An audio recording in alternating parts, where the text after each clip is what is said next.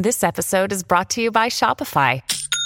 Forget the frustration of picking commerce platforms when you switch your business to Shopify, the global commerce platform that supercharges your selling wherever you sell. With Shopify, you'll harness the same intuitive features, trusted apps, and powerful analytics used by the world's leading brands. Sign up today for your $1 per month trial period at shopify.com/tech, all lowercase. That's shopify.com/tech.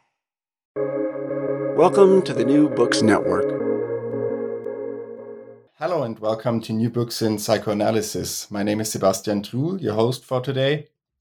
And today I'm talking to Jacob Johansen about his just recently published book, Fantasy, Online Misogyny, and the Manosphere, Male Bodies of Disinhibition. And just as a means of introduction, Jacob is senior lecturer in communications at St. Mary's University in London. He's author of Psychoanalysis and Digital Culture, Audiences, Social Media, and Big Data, which was published by Routledge in 2019, and of the forthcoming Event Horizon, Sexuality, Politics, Online Culture, and the Limits of Capitalism, which will be coming out in 2022 on, I think, Zero Books, right? Yeah, yes. I think so. Yes. Yeah. Jacob's research interests include psychoanalysis and digital media, sexuality in digital media, and psychosocial studies. He's co-editor of the Counterspace section of the journal Psychoanalysis, Culture, and Society, and a founder scholar of the British Psychoanalytic Council. Thanks so much for joining us today, Jacob. Thank you. Thanks for having me. I'm very excited to talk to you about this book. It's been a fascinating read for me. And, you know, usually we start off these conversations by asking about your motivation in writing this book. But I think with your particular volume and subject, I think it might be necessary to kind of pose a double question. What interested you in the subject, and what is the manosphere? Yeah. So I'll explain a little bit what the sort of subject matter of the book is. First, so in principle, the book is a kind of psychoanalysis of the manosphere. So the manosphere is a term that describes or kind of summarizes or subsumes a collection or a sort of clustering of communities, websites, spaces, different platforms on the internet. And while they may be quite diverse, they have sort of one thing in common, or they have a couple of things in common.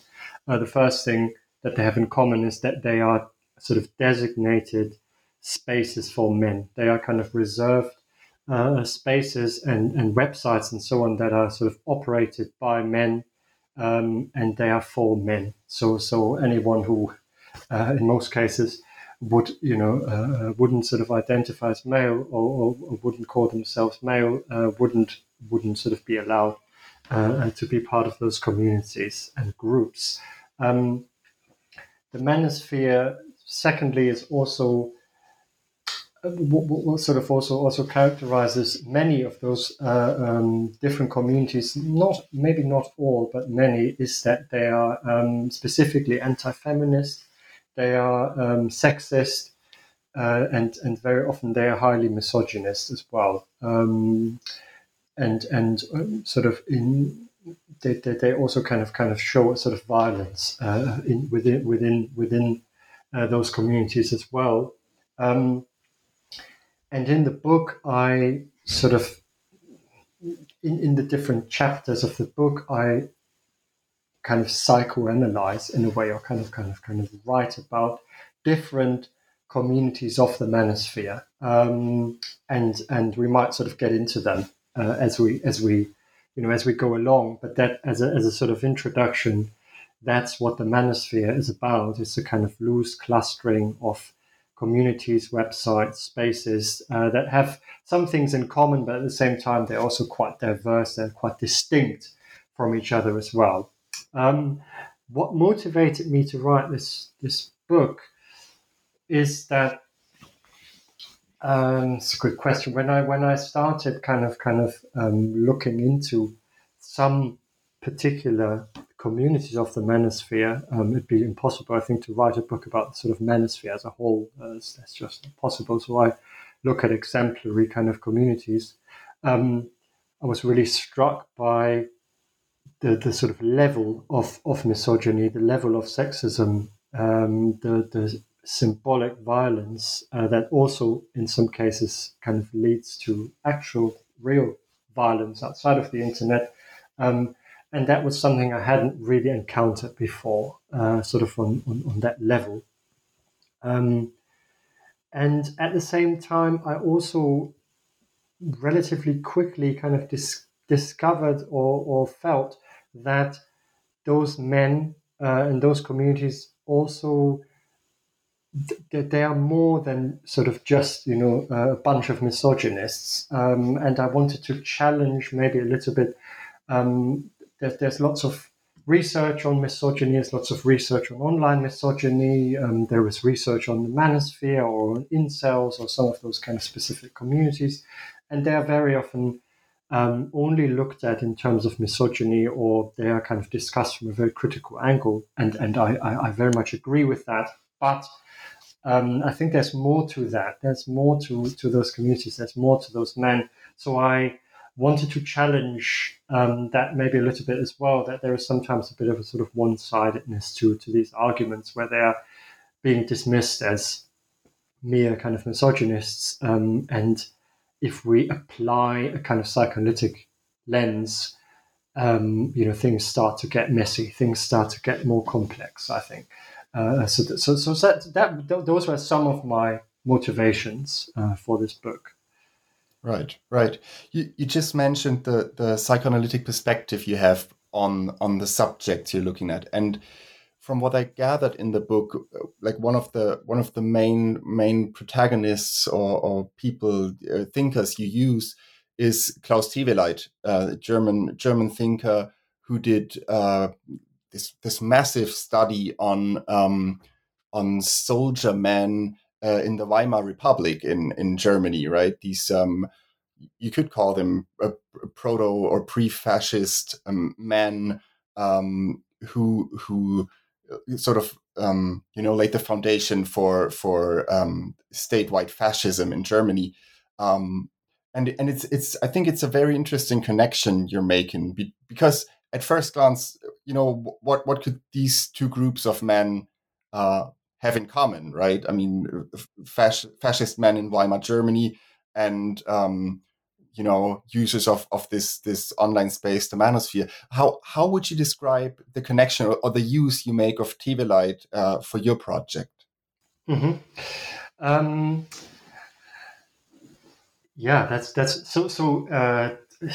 Theweleit, his kind of work, Male Fantasies, his kind of two-volume.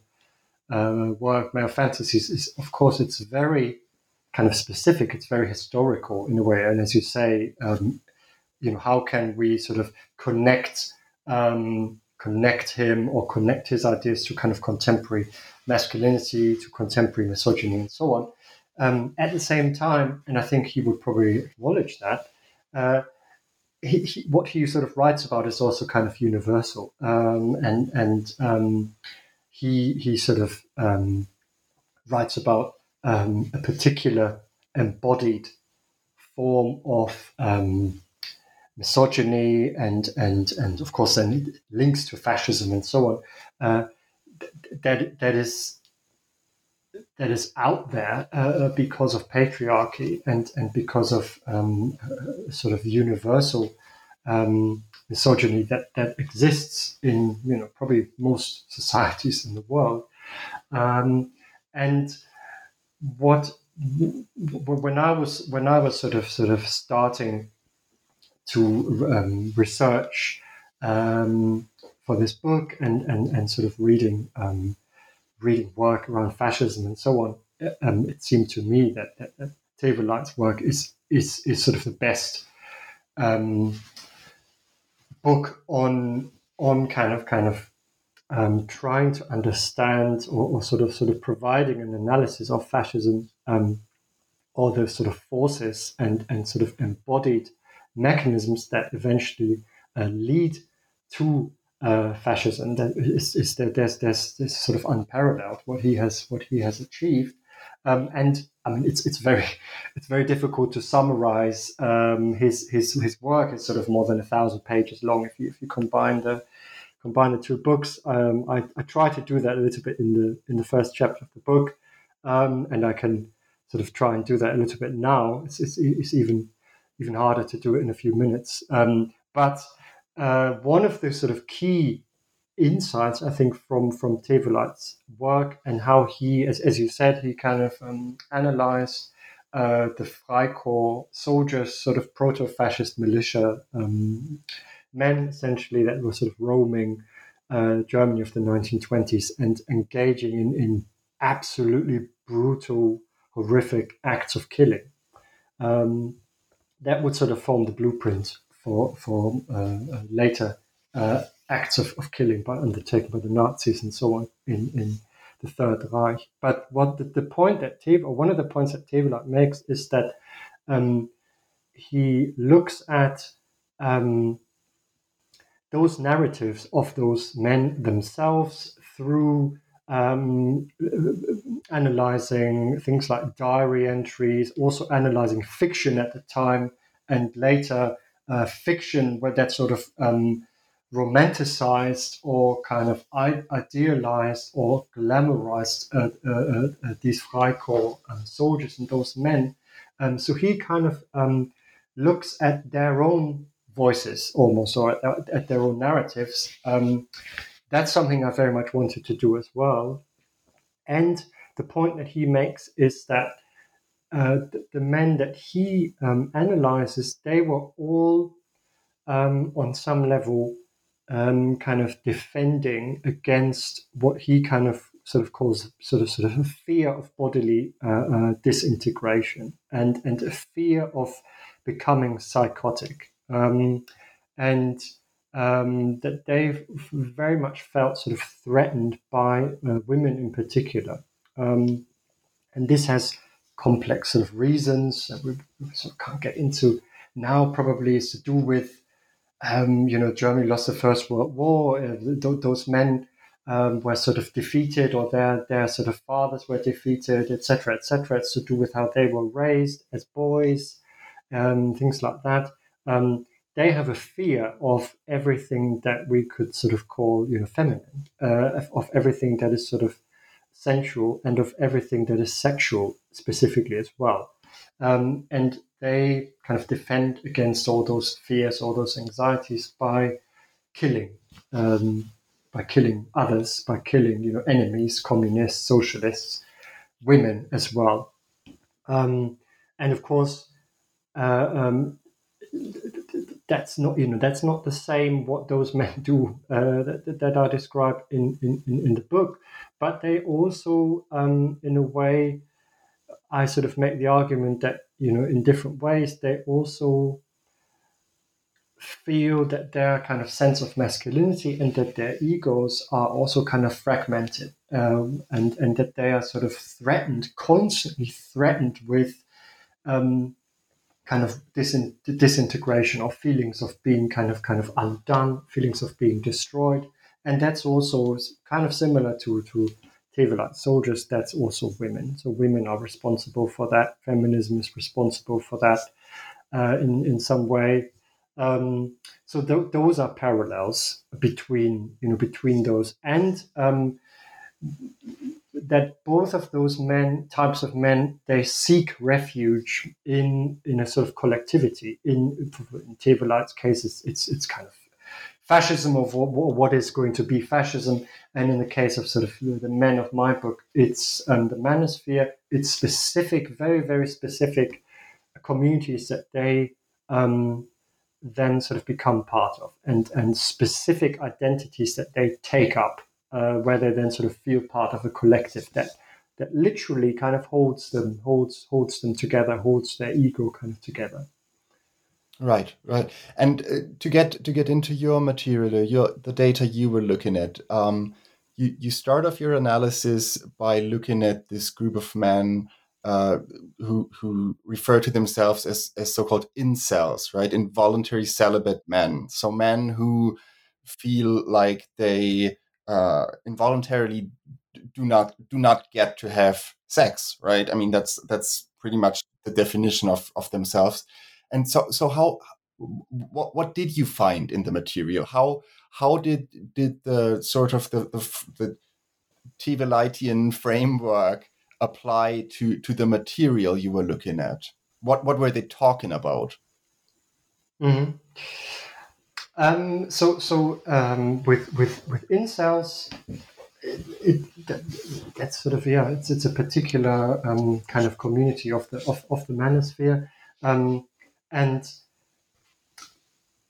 what they were, they sort of talk about lots and lots of things. I couldn't cover sort of everything that they, you know, the sort of wealth of the material, of the kind of things that they talk about. It's only, I'm only sort of offering a kind of snapshot of that in the book. But one sort of starting point maybe for understanding incels, and that makes them very unique as a community of the manosphere, is how hopeless they feel kind of about the world and about their own kind of destiny. So because they have never been, in most cases never, maybe in some cases not for a long time, been in a relationship with a woman, they feel that, you know, that has sort of, they're destined for this life, for this celibacy, for this life of being alone and you know, being an incel. So it's a very, very deterministic worldview that they articulate.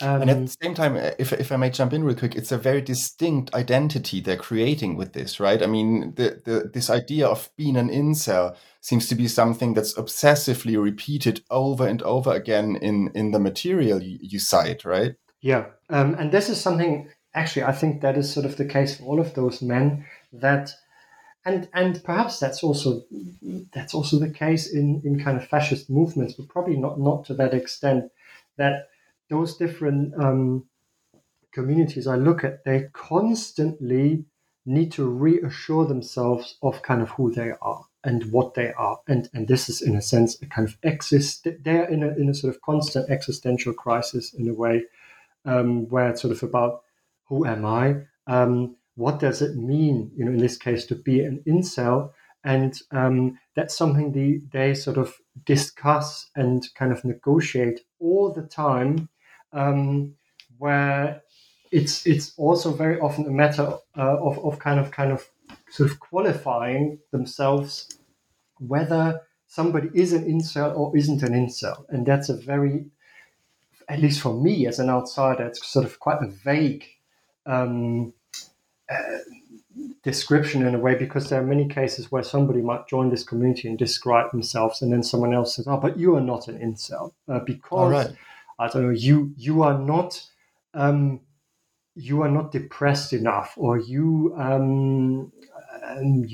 have contact with women, or you actually have a good job," or something like that. So it's almost a race to the bottom, if you will, that those men engage in, where they constantly need to kind of verify and reassure themselves that they are incels, and thereby kind of they belong to this collective. So that gives them a sense of, maybe that gives them a sense of purpose, that gives them a sense of belonging, that they are part of this incel community, of this male group, and that kind of allows them to bond, maybe that allows them to feel part of a, you know, of a whole. And that then sustains a very, very fragile kind of sense of identity. And in a way, that's similar to how any kind of collective works, but it's certainly also the case in fascism. That's something that Theweleit sort of stresses, that those men he writes about, they are being sustained by either the Freikorps brigade, or then later by fascism kind of proper, where fascism unites them in a kind of collective. And it's something similar. So it's sort of going on within incels. So they have a very bleak outlook on life. They have a very, very sort of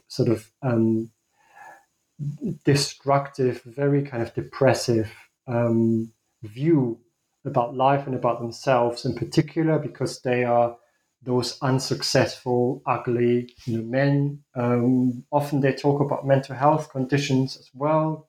And all of this sort of makes them destined to be kind of forever alone.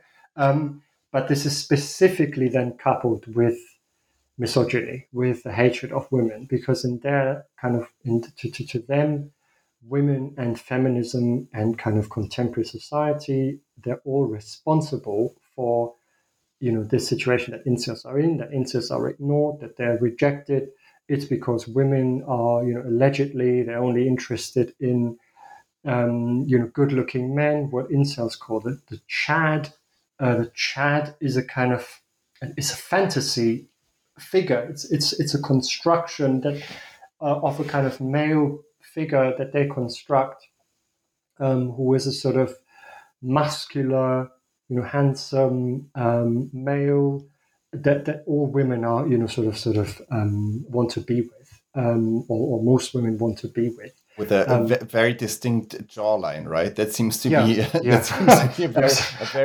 be a very important feature. Absolutely. So incels are also, and this makes them quite unique, they're obsessed about genetics. They're obsessed about, as you say, the jawline. They talk about sort of their jawlines all the time, or very often, because they say if you don't have a very pronounced or kind of manly jawline, that's the end. That's the end of things. It's almost it's a very mechanistic view of the world in general, but also of relationships, right? Like, I mean, it seems like if only they had the right ingredients or the right features, then everything would be fine. But they just don't, right? Absolutely. There's like this distinct sense of victimhood, and I'm just wondering, like, because. You could look at it and saying like, that they're perpetuating sense of victimhood, but at the same time, like what I'm wondering about is, and you get into this in the book, using Theweleit, what is it that they're defending against by doing that? Yeah. So on one level, it is about cultivating, constructing victimhood. So they are clearly the victims of superficial women, etc., etc. But then at the same time, they sort of seek to move beyond that. And this move, I think, is one that entirely, or in most cases, entirely occurs or takes place in their minds, in fantasies that they then articulate online, that they write about online, etc. Where, for example, through this figure of the Chad, there is a sort of love-hate relationship to the Chad. So in a way, we could also see, this figure of the Chad as a male body that incels, sort of eroticize perhaps, or that they desire because, at the end of the day, they want to be the Chad. They want to, they want to have that body. And that's something they talk about quite a lot as well. And they really debate this, whether, for example, they should be undergoing things like cosmetic surgery, or whether they should be going to the gym or things like that. And some say, no, this, you're giving into the Stacey, what they call the Stacey, the kind of stereotypical female. You're giving into those demands. You should not follow that. You should, this should never happen. And others say, that's my only hope. That's my only kind of hope that I have left. I'll go to the gym, or I'll work out, or I'll change my appearance, or I'll have cosmetic surgery to change my body. And as I was sort of looking, this is a very visual community as well, like most of the internet today. And well, I'm not sure if I want to encourage listeners to venture into those communities and look at the data. But incels and other men, they share lots of images, they share lots of memes, lots of clips, etc., where they create visualizations or images of the child and of female bodies, etc. And what really struck me, and sort of to go back to Theweleit a little bit, is that the child, how this, you know, the child is kind of constructed as a fantasy. I read that as a fascist body. I see how the child's body is kind of created by those men. That's the body of the fascist soldier. That's the body of the soldier male that Theweleit writes about. That's the body of the soldier in fascist societies where, you know, men or the soldier becomes the kind of archetypical idealized body in society that everyone should emulate. And it's a body that's muscular, that's strong, that's kind of, you know, it's like it's made of steel, etc. And that's what incels essentially, you know, they want to become a sort of fascist body is my argument. And that is not a coincidence that this fantasy emerges, you know, at this moment, or that it's been sort of circulating for a couple of years now. It's because we see a very existential or a very real threat of fascism or of kind of right-wing populism emerging everywhere in the world. And you know, post-Trump or kind of, you know, Trump presidency, etc. And there is lots of overlap between incels and kind of fascist movements online, such as the alt-right movement, for example, that is a sort of fascist, sort of neo-fascist movement on the internet. Something that really struck me in the book, and this is very confusing to me. Maybe you can say something about that. Is the sense that all these communities, like not just incels, but also you also analyze this group of men who call themselves men, go in their own way, right? Who sort of like one step beyond incels, almost like they've kind of renounced women altogether, and what seems very striking, like, is the creation of this narrative of victimhood, and at the same time there seems to be a very strong element of defending against every sense of passivity or softness. Or sort of like it's very odd, because at on one level there is helplessness, right, and they talk about that all the time, and on the other hand there seems to be a real threat emanating in their view from everything that's kind of that would make them vulnerable to a real interaction with a woman. Right, to actually, you know, try to get in touch with someone and actually talk to them, and, you know, be rejected, but then trying again, and that's something that they really like, that they shy away from, but there seems to be like a powerful wish to give in to a sort of like passivity at the same time, and it's very confusing to read those accounts. Yeah.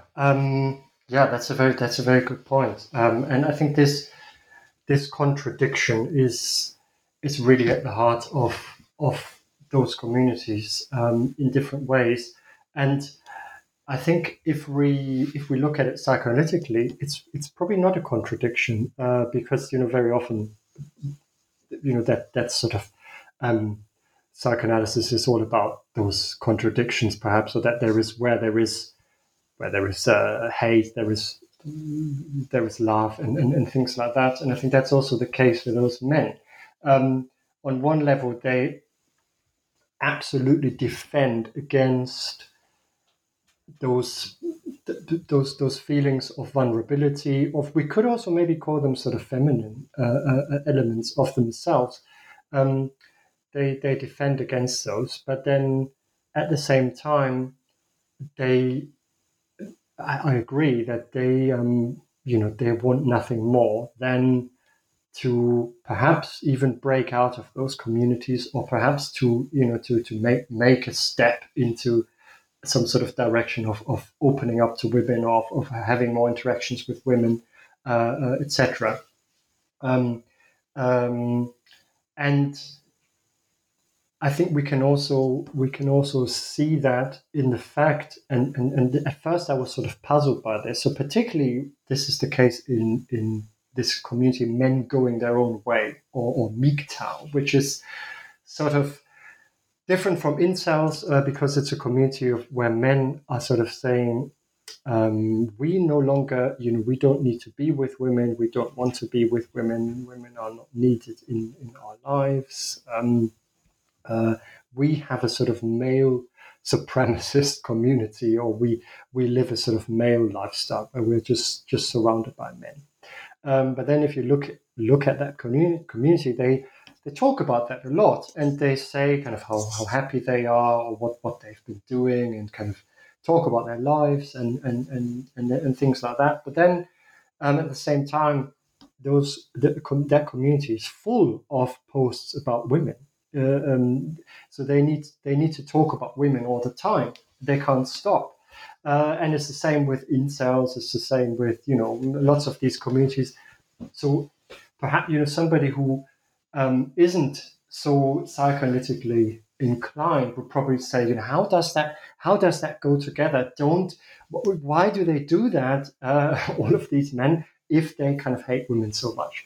And I unpack this a little bit in the book through psychoanalytic work on racism, psychoanalytic work on fascism, where various scholars have sort of made the argument that even though it seems like that fascism, for example, or racism is all about destroying the other, it's about literally often killing the other person, the person that is othered. Underneath that is a kind of principle fantasy that the other needs to be maintained, the other needs to be there. Otherwise, that whole kind of fantasy construction, it collapses like a house of cards, because in a way, the more the kind of fascist, the more the racist, or the more the misogynist tries to symbolically or actually kind of annihilate or destroy the other, the stronger that other kind of gains a presence in fantasy, and the more this other is needed actually to sustain this whole sort of identity, because for those men, their identities in some way revolve around questions of femininity. They revolve around women, etc. So for that reason, this fantasy of what women are, how women are like, how they behave, needs to be maintained. And perhaps this is also a sort of, there may be sort of unconsciously, in doing that, they are sort of keeping a back door open, perhaps for themselves, where they can actually sort of get out of that community or those communities in some way, even though that's something they don't want. But this contradiction of desiring the other and kind of wanting to destroy the other is sort of maintained in that way, in that sort of double bind in a way. Yeah, I think you bring up a very important point in the chapter on this online phenomenon. I think it's almost the nofap community, right? This anti porn movement, sort of like this. It's this movement against the consumption of pornography, and I think what's very interesting to me is your discussion of their reflection or of talking about these very specific porn genres of cuckold porn and of this is it sissy porn? I think sissy is called sissy hypnosis porn, or sissy hypno porn. They call it. Yeah. Right, and maybe we can talk a bit about those specific like subgenres of pornography, but what was really interesting to me, to follow up on a point you made earlier, is this idea that there's a key element of the discussions is sort of the fear of their own homosexuality, I guess, or possible latent homosexuality. But you actually take that a bit further and say they talk about their fear of being gay as sort of a naming of something that's even more ungraspable, and that would be the unconscious, right? Like the unconscious with all its polymorphous perversity, its uncontrollable drives, and you name it by saying, "Oh shit, they're trying to turn me gay" or whatever. But actually, there's this thing within them that they're trying to fight or defend against because it seems so overwhelming, right? Mm-hmm, mm-hmm. Yeah. That's something that I was kind of really sort of thinking about as I was looking into that community. So NoFap is an anti-porn, anti-masturbation community specifically as well, and it's far more sort of nuanced than those other communities that I look at. Some people might say that it actually doesn't belong to the manosphere. I disagree with that. I think it's part of the manosphere as well, because it's all about sort of questions of cis masculinity and things like that, and there's lots of toxic elements within that as well. But what those men I think reveal are what is the role of the unconscious here, because that's something I was really kind of thinking about as I was writing the book, and that's also a point that sort of Theweleit makes in his work, is that those men he kind of writes about, they were all sort of very, very consciously, trying to stop those sort of feelings of bodily disintegration, trying to stop feelings of kind of becoming overwhelmed, of becoming psychotic. They were sort of trying to stop those through whatever acts that they committed, violence that they committed. And I had a similar sort of question when I was writing about kind of communities like the incel community and so on. All of those communities are very, very, everything is there. Everything is sort of out in the open. Nothing is symbolic. There is no, on one level, those communities are very, very kind of symbolic, and it's all about symbolism. They construct their own language. They construct their own codes. It's very cryptic. I've got a sort of glossary in the book, so for readers who don't know what these terms mean, I kind of try to define them. So it's all about kind of symbols on one level, but at the same time, everything is there. Those men are very, very, they're very articulate, they're very reflexive, they're constantly kind of reflecting about themselves, about who they are, about their identities, about their mental health, things like that. So on one level, I kept sort of thinking, where is the unconscious here? That psychoanalysis, that's the kind of key question, or what is it that I'm not seeing in the data, where I can, from a sort of, if this was a sort of, if I was a clinician, or if this was a more clinical context, you would almost, kind of read through the lines. If those were kind of free associations, you would look for things where maybe sort of unconscious dimensions reveal themselves, right? And it seems like you'd ask, what are they repressing, right? And it seems they're not repressing anything. It's it seems nothing. And of course, that can't be. But then that's what I was left with until I looked. Or until I sort of got to NoFap. And NoFap is perhaps sort of unique in that sense, as it, I think, tells us more about those questions where, as you say, those men, they talk about their kind of porn consumption, or they frame it as porn addiction. So they are sort of, they say that they're addicted to the consumption of pornography.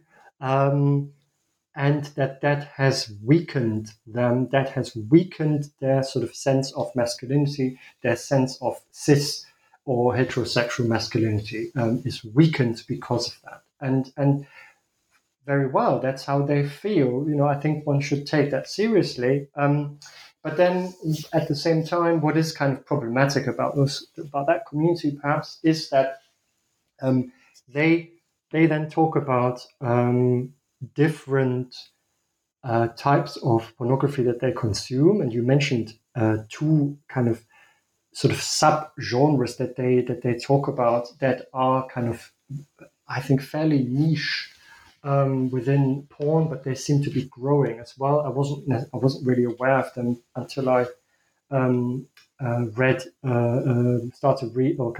analyzing the NOFAP data, and those two genres are one is what there's a sissy hypnoporn that's sort of about that depicts scenes or sort of where men or where the male viewer is hypnotized and into being a woman, or into sort of hypnotized into becoming more emasculated. That should be sexually arousing. That's the point of that genre. And the other cuckold genre, porn, is about a scene where somebody is forced to kind of watch their sort of wife being unfaithful, essentially. I mean, I'm very simplifying things here, but right.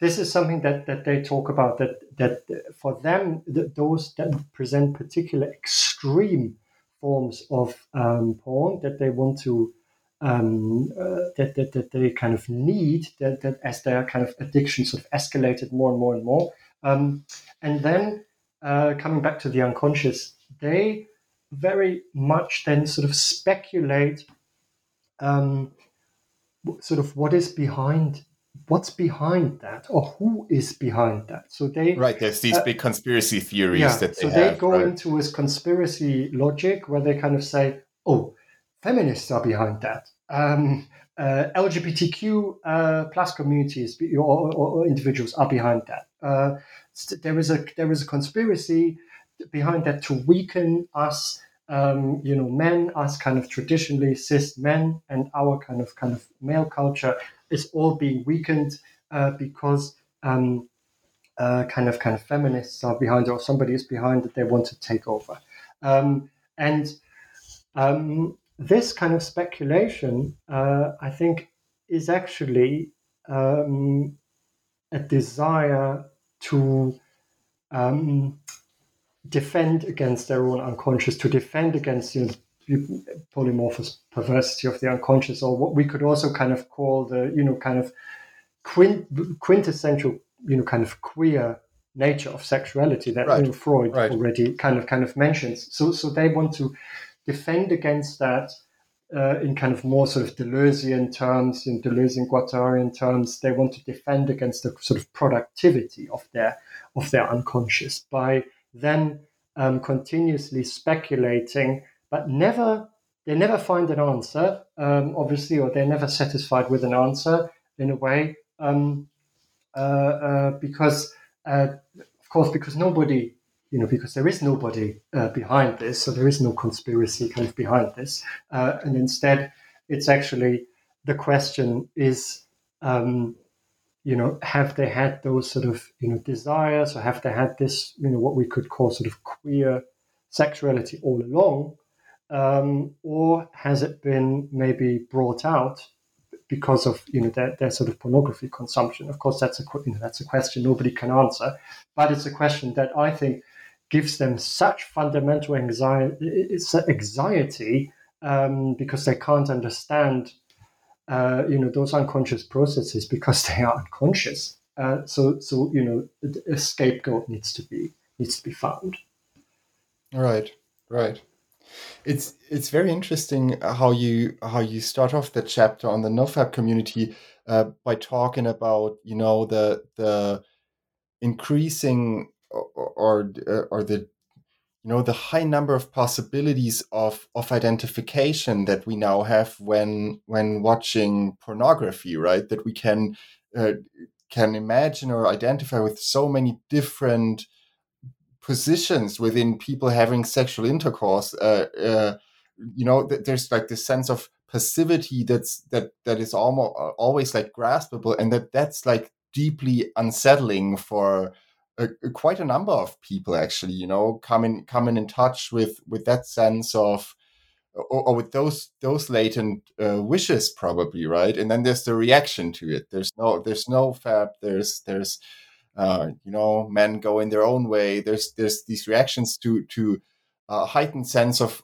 possibility. You know, all these things you can do post so-called sexual revolution. Absolutely. Yeah. Absolutely. Yeah. Yeah. Yeah. Yeah. And oh, sorry. Go on. Please. No. Please go ahead. I think that is also something that they, this sort of idea of passivity is something that they also talk a lot about, because to them that's another, it's another failure, that they are actually watching sexual intercourse taking place, in a video or whatever, on screen, for them. That's the ultimate failure, because they could be, they should be that man that they're watching. They should be there in his place, and instead, they are passive and etc. And that is a sort of sense of failure, because it's tied to kind of questions of masculinity, and for them, sort of successful masculinity in neoliberal times is about there is no need for masturbation, for example, because you are in a relationship with a woman, so you are getting sexual pleasure, etc., from somebody else, and that's what masculinity is about. And it's not about those sort of dynamics that they seem to be kind of caught up in. This idea of masculinity you just mentioned, or more generally speaking of like this manliness, is something that also runs like a thread through these communities, right? And I think you make a very interesting point about it being connected to these ideas of the father.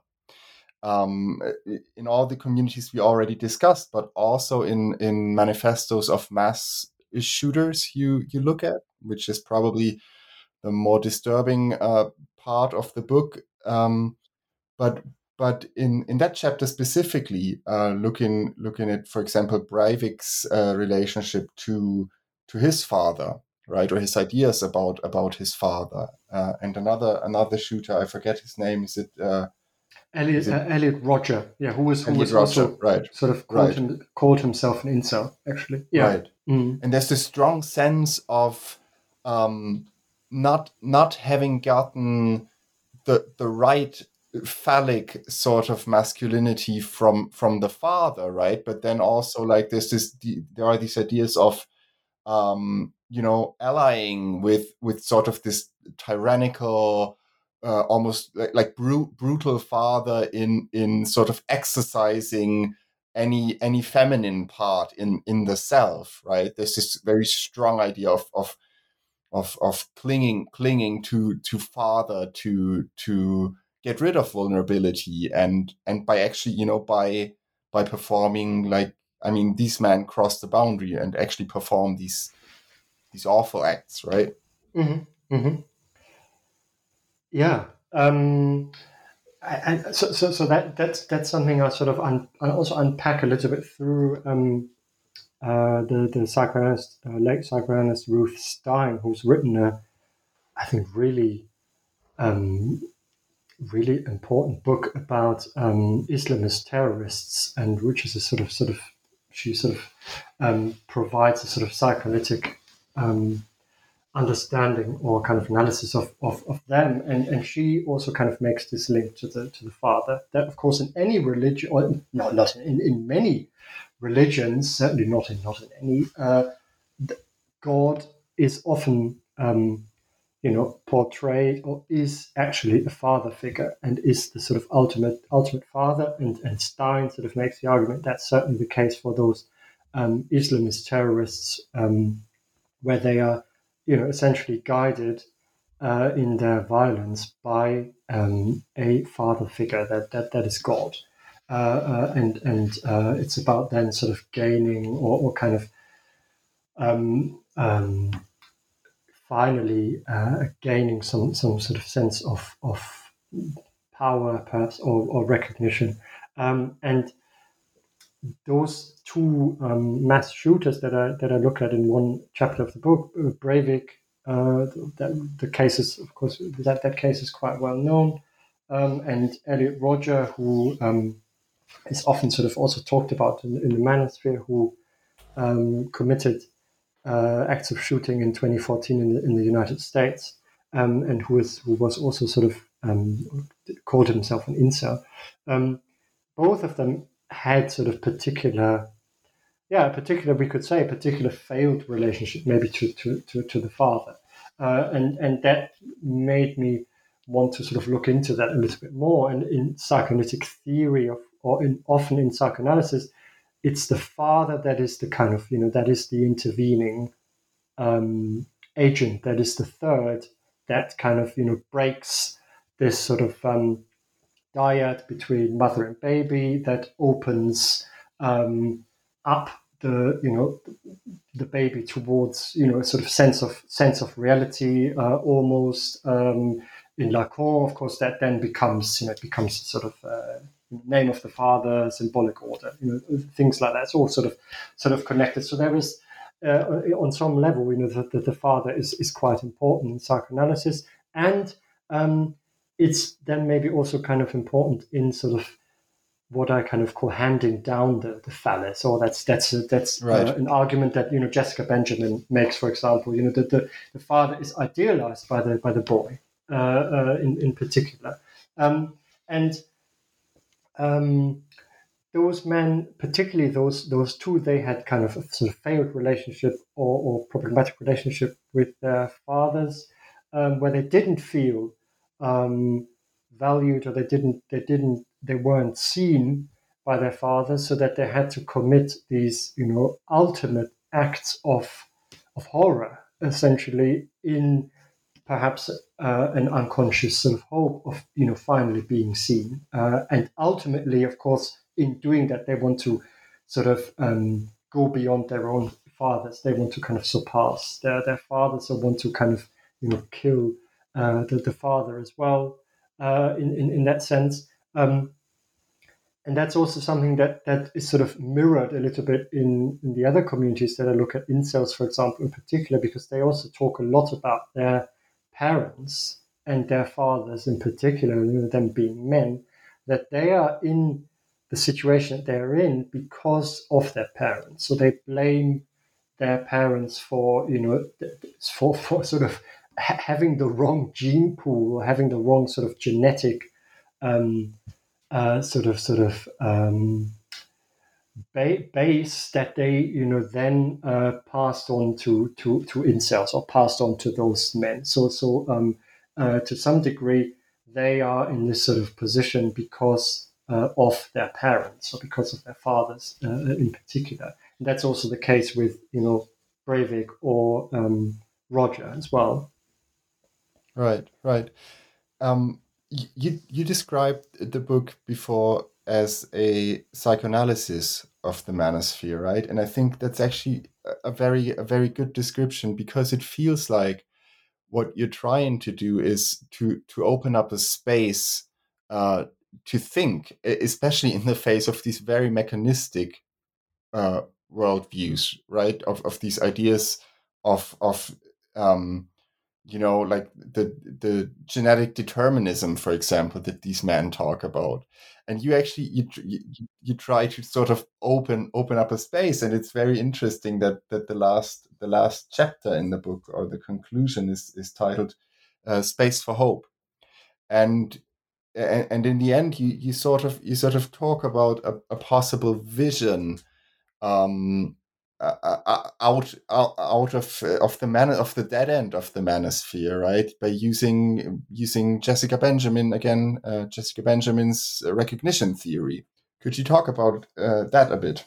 Yes. So as I was sort of writing this book and sort of having conversations with colleagues and particularly with Caroline Bainbridge and Candida Yates, who are the series editors of the book series that this book is part of, Psychoanalysis and Popular Culture. The question, sort of the sort of a major kind of question, kind of presented itself in a way, and that's about is there a way out, or what follows from this? What are we to do? What are we left with at the end of the day?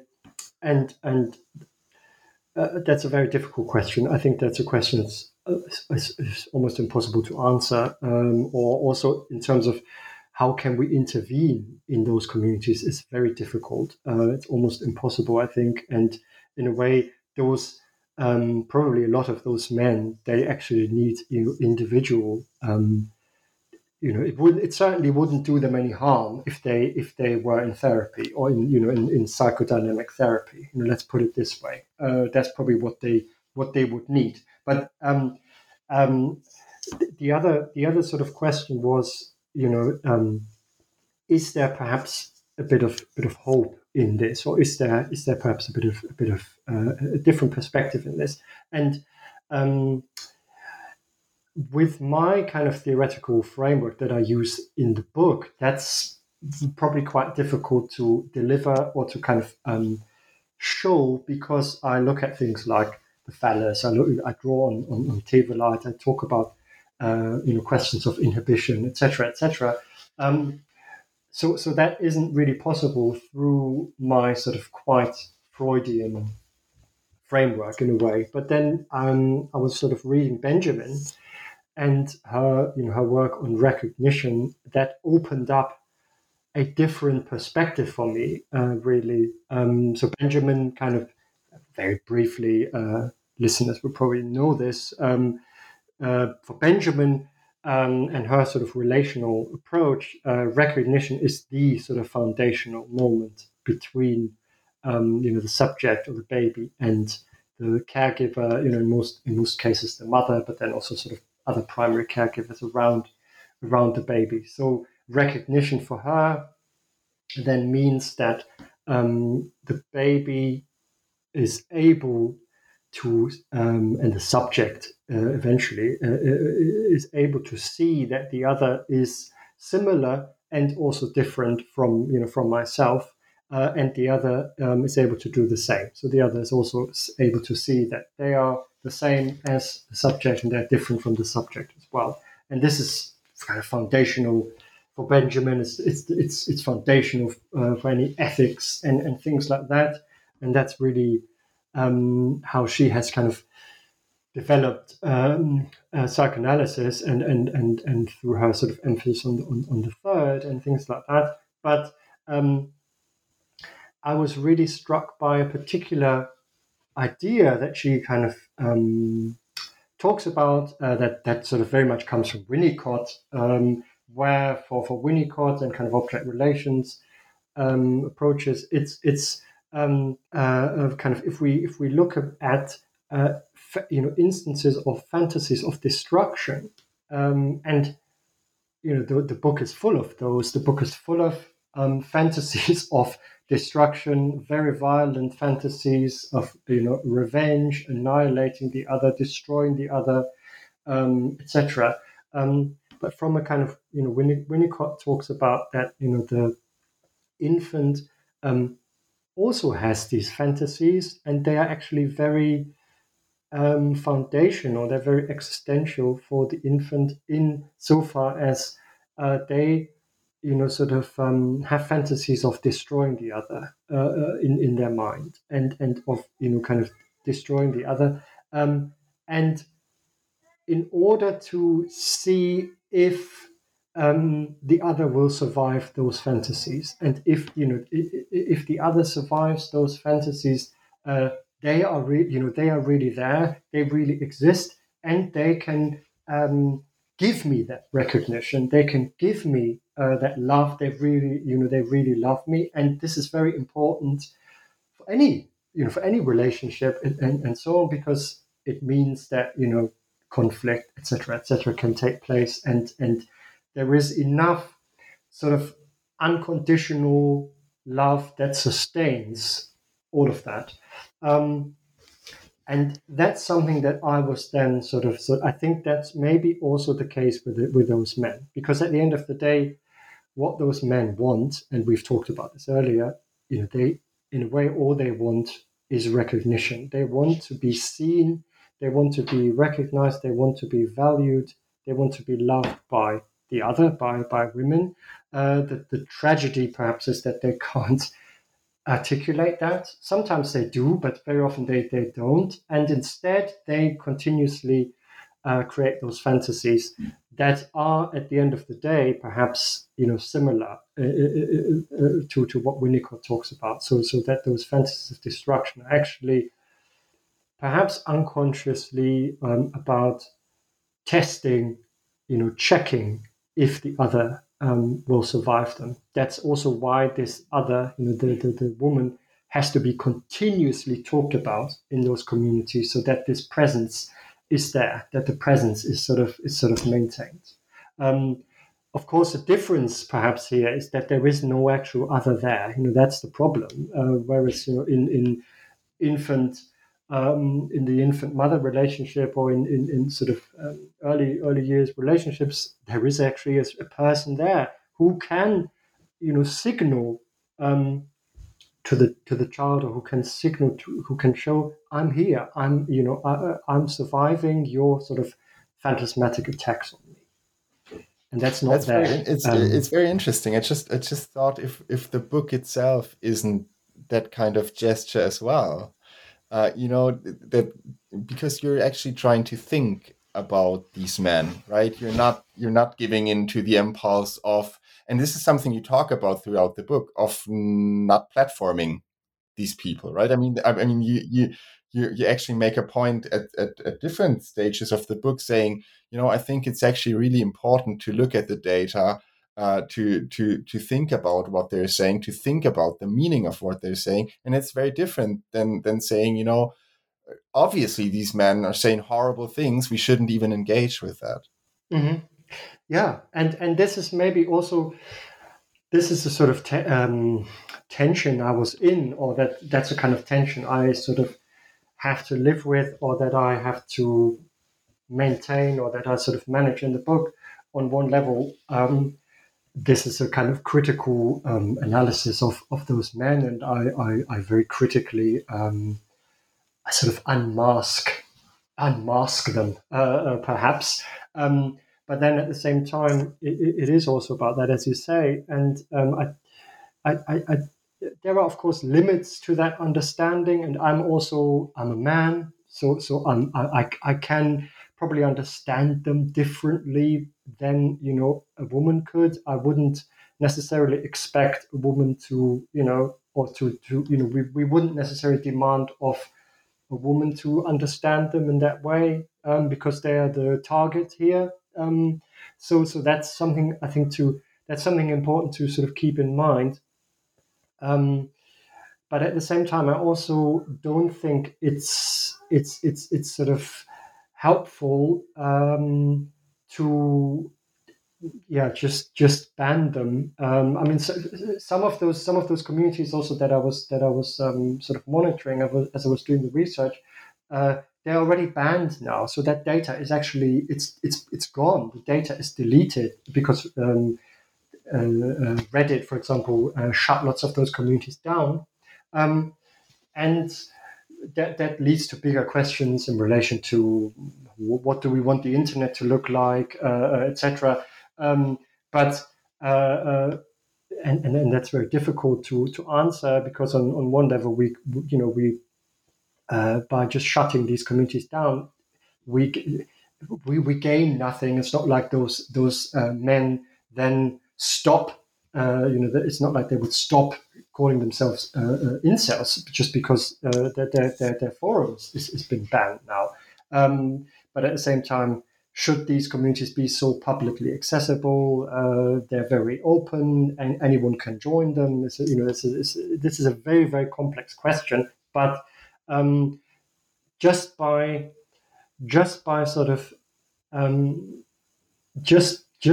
only criticizing them, or by only trying to cancel them, or I don't think that's the way. That's the way forward. It's a complex question, definitely. Yeah. Well, Jacob, we're already over the 1 hour mark, so I think we have to bring this to a close. Thank you so much. This conversation was great, and the book is very fascinating, so I'll encourage the audience to pick it up. It's called Fantasy, Online Misogyny, and the Manosphere, Male Bodies of Disinhibition, and I've been talking to Jacob Johansen. Thank you very much, Jacob. Thank you. Thanks a lot.